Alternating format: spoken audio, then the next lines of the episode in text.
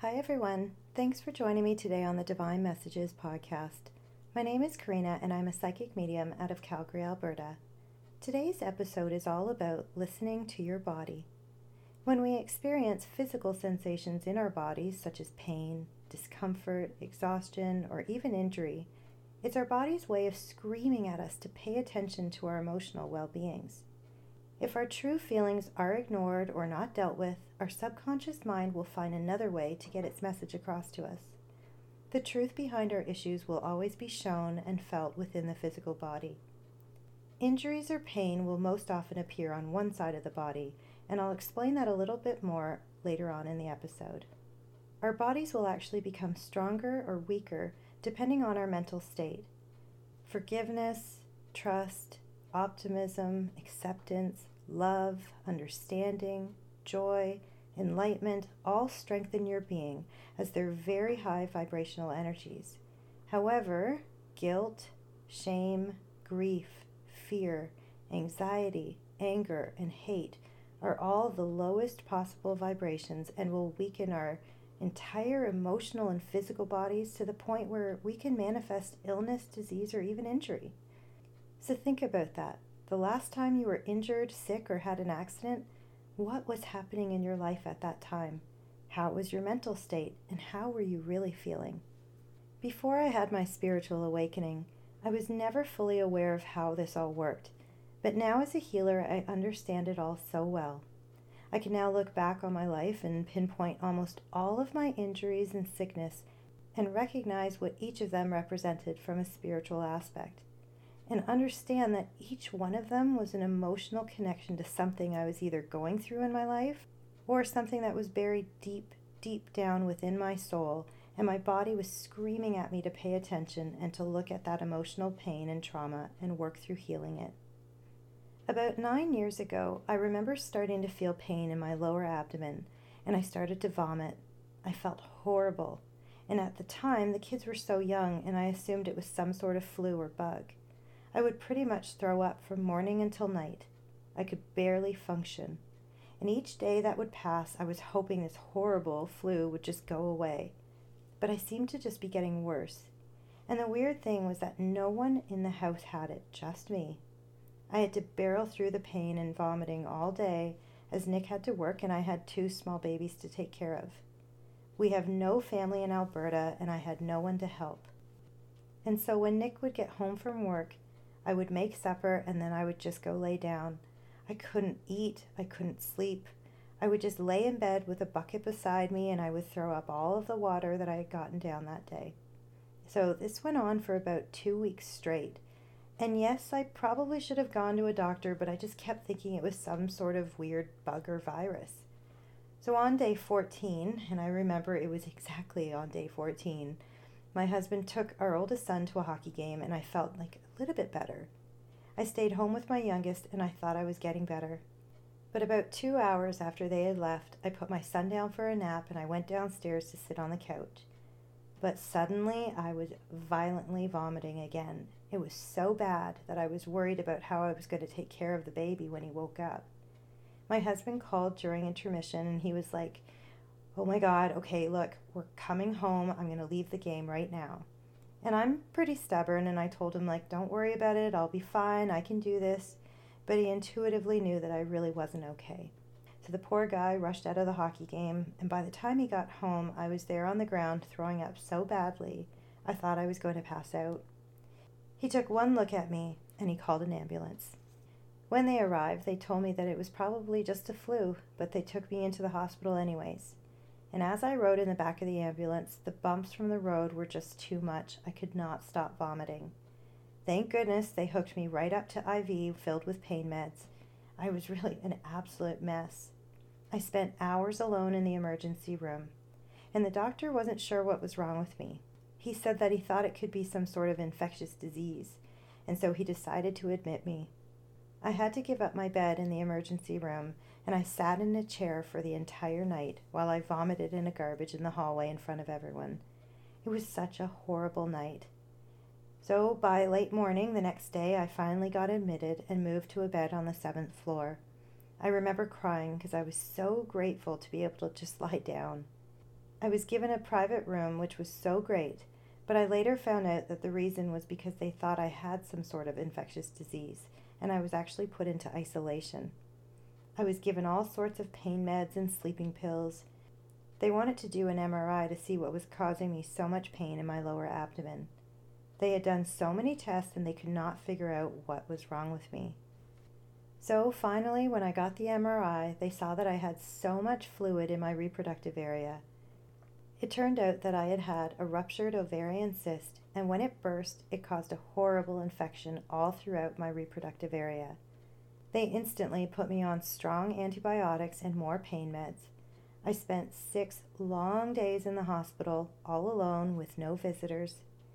Well, my husband did actually come, but it was only one time, as the kids were just babies at the time and they were so scared when they saw me all hooked up to IVs.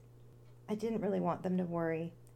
All of my friends also had little babies at home, and so having no family out here, it was just really one of the loneliest, saddest times for me ever.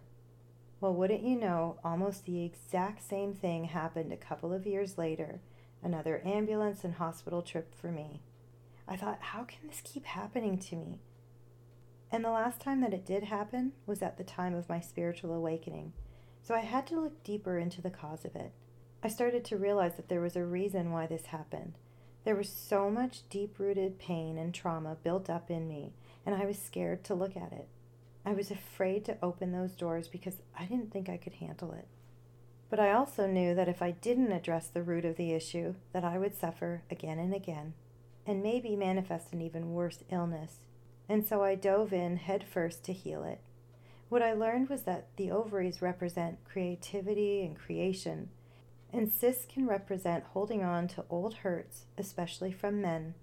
It can mean pain from previous emotional, mental, or physical abuse. Also, feelings of victimhood or being taken advantage of. And when I learned this, it was as if a light bulb went off in my head. All of this applied to my past. It was then that I went on a full mission to try to heal my trauma.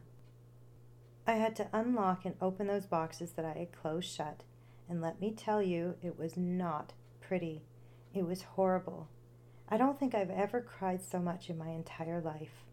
I was having Reiki done once a week, I was seeing healers, I was doing forgiveness guided meditations. Basically, I was doing anything possible I could to work through my shit. There's that saying when you can tell your story without shedding any more tears, you have healed. Well, I did get to that point, but I also believe that healing is a continuous effort. There will always be triggers and hurt, but now for me, I look right at them and work through it right away so that it doesn't get buried again and manifest somewhere else in my body. Now, I wanted to share this incredible miracle story with you all to help you understand that it's so important that you listen to your body. A few weeks ago, I had a lady contact me saying that she had heard about me through a friend and wanted to take her Reiki with me. I hadn't taught in almost eight months because of COVID, but I felt I had to run this class. There were only two of them in it, and so it was a nice and intimate class. What we learned about her during Reiki was that she was a walking miracle. I was so inspired by her story that I had to ask her if I could share it, and go figure, I was already in the midst of writing this episode about listening to our bodies, and then I meet her. Talk about a sign from up above that I meant to share it so that it will help others. She's a beautiful 32 year old woman, and she had said that in December of 2019 she had found a lump in her breast that was painful. But she didn't get it looked at until about a month later because she believed that if it was painful, it wasn't a bad thing. That's actually what I had thought as well. But when she did get it tested, she had found out that she had late stage aggressive breast cancer. The doctor asked her if she had life insurance and pretty much told her that there was no hope for her. So she set out to find a new doctor that wouldn't give up on her. She had said that there was absolutely no history of breast cancer in her family. She had no other symptoms besides a lump. They told her that it was bad luck or a fluke of nature. The doctors tried to tell her how long she had left to live, but she stopped them right in their tracks and said she didn't care what the stats were for this disease. She was going to fight it. They thought that she was being overly optimistic and told her to start getting her affairs in order, but she was determined to prove them wrong. Naturally, though, she did go into fear mode and panicked, but she said that there was a voice in her head telling her that she was going to be okay. She said that it was her strong gut feeling that she had had. She always had strong intuition throughout her life, and she's almost always trusted it, but she was having a hard time convincing everyone else to believe that she would be okay. She said that looking back, there were so many signs from the universe to slow down. She was pushing herself too hard. She had always put everyone else first as she was a people pleaser, but she knew that if she was going to fight cancer, she had to figure out how to take care of herself first. She had to truly figure out what self care was. She knew that she would be given the best drugs to combat cancer to heal at a cellular level, but she also knew that she had to change her lifestyle. Now, when you think lifestyle, you think eat, sleep, etc. But more importantly, it's changing how you think, what you read, the words you say, and the people that you surround yourself with. So she made it her mission to heal, not only physically, but mentally and spiritually as well. She started to discover her inner strength, her purpose in life, and as she became enlightened, she had never felt so empowered. She started to read every possible miracle story out there and disconnected from all the terrible cancer blogs and news that were negative and fearful. She could have gone down a dark path of believing that she was going to die, but she fought back she said the Heal documentary and the Heal Your Body book by Louise Hay, one of my favorite books that I tell everyone about, saved her life. She learned that suppressed emotions and traumas are all culprits of disease and manifest in the body. She said she pictured the cancer as weeds. If the soil was filled with fear and negativity, it would be the perfect environment for the weeds to thrive. So she chose to fertilize her soil with positivity, trust, faith, and a whole lot of hope, watering it with lots of love. She told me that her journey led her to me. And that first day of Reiki, I looked right at her, never meeting her before, and I said, This course will be life changing for you. It helped her to remember who she was a light worker sent to earth to live this experience in order for her to teach others about her journey. So, where does she stand today with cancer? Well, Two days before level two of the Reiki course, she received news that there was little to no active cancer found in her body. They will, of course, still keep a close eye on her, but the doctors are blown away by her results. It's a complete miracle. She has defied all odds from what she was originally told. She is healing herself with her thoughts, her actions, words, and the help of modern medicine. We can heal our bodies. It really is possible. But don't get me wrong, sometimes we have a journey that involves exiting at a certain time. But if it isn't our time and we aren't being good to our bodies or not listening to them, we could create and manifest illness. While we are here living as souls in a physical body, it's important that we take care of ourselves. Now, remember, I said I would explain how physical symptoms and pain tend to appear on one side of the body. I find this part not only fascinating, but so helpful when trying to heal something. So the left side of the body is the receptive or yin side. It's connected to all the females in our life, such as mother, daughter, sister, or girlfriends. It holds our past experiences, our memories, our emotional self, but also emotional pain or joy. And the right side of the body is the yang energy. It represents how we move forward into the future. This side is connected to the males in our life. It holds fear and also our painful past. Almost every single injury or pain that I've ever had has literally been on my right side of my body. I've torn my right rotator cuff in my shoulder. I've torn the cartilage in my knee. I've sprained my ankle more than six times. My ovaries even ruptured on the right side. And really, I could go on and on explaining a list of all the other injuries that I've had on the right side. But what I've come to realize is that every single one of those injuries represented a male in my life that either hurt me or harmed me. So now, if I ever even have any pain in my body, instead of ignoring it, I go to the root of what is causing it and work on healing it. And you may be wondering, how do I do that? Well, the first thing is that I figure out if I need to forgive someone or forgive myself for something I stop right in my tracks and pay attention to how I was feeling that week. Like, who upset me? Do I feel guilty for something? Was I feeling depressed, anxious, angry, or sad? Every emotion is fully connected to our physical beings, and so I do my best to heal it. I may do a guided meditation, some self care, write a letter of forgiveness to someone, or even to myself. But the point is, I won't allow myself to bury the emotions. I'm such a firm believer in the saying that you have to feel it in order to heal it. And then I work on divine and perfect health. I will not only tell myself that I'm healthy, I will use a mantra to help myself believe it.